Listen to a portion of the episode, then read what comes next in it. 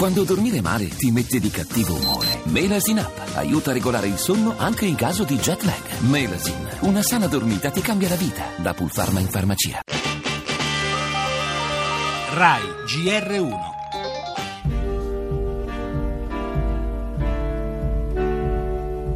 È una svolta storica. L'impegno da qui al 2030 di ridurre le emissioni pericolose, di fermare il disastro ambientale. We are in a race against time. La nostra è una corsa contro il tempo. Sollecito tutti i paesi ad applicare l'accordo con rapidità a livello nazionale, in modo che l'intesa di Parigi entri in vigore il più presto possibile.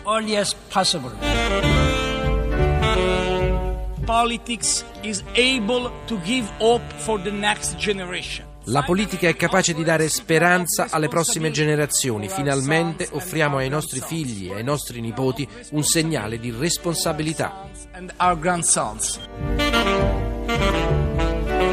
We can congratulate each other today. Oggi possiamo congratularci, ma non servirà assolutamente a nulla se tornando nei vostri paesi fallirete nel realizzare le promesse contenute in questo storico accordo. È il tempo di un'azione coraggiosa e senza precedenti. Amici, guardate i delegati accanto a voi. È il momento di chiedervi: tu da quale parte stai della storia? Un mondo soltanto di 2 gradi più caldo rispetto all'epoca preindustriale, e non di più. Questo è l'obiettivo dei 175 paesi che ieri hanno sottoscritto l'accordo raggiunto a Parigi alla fine dello scorso anno. Per capire, se i gradi fossero 4, il polo nord d'estate si scioglierebbe completamente, la foresta amazzonica scomparirebbe, 2 eventi dalle conseguenze incalcolabili per l'intero ecosistema.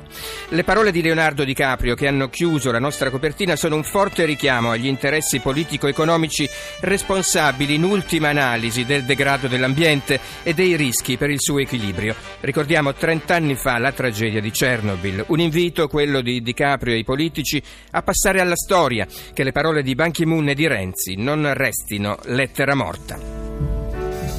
E nel nostro giornale le polemiche innescate dalle dichiarazioni su politiche malaffare dal presidente ANM Davigo, nostra intervista alla vicepresidente del Consiglio Superiore della Magistratura Legnini.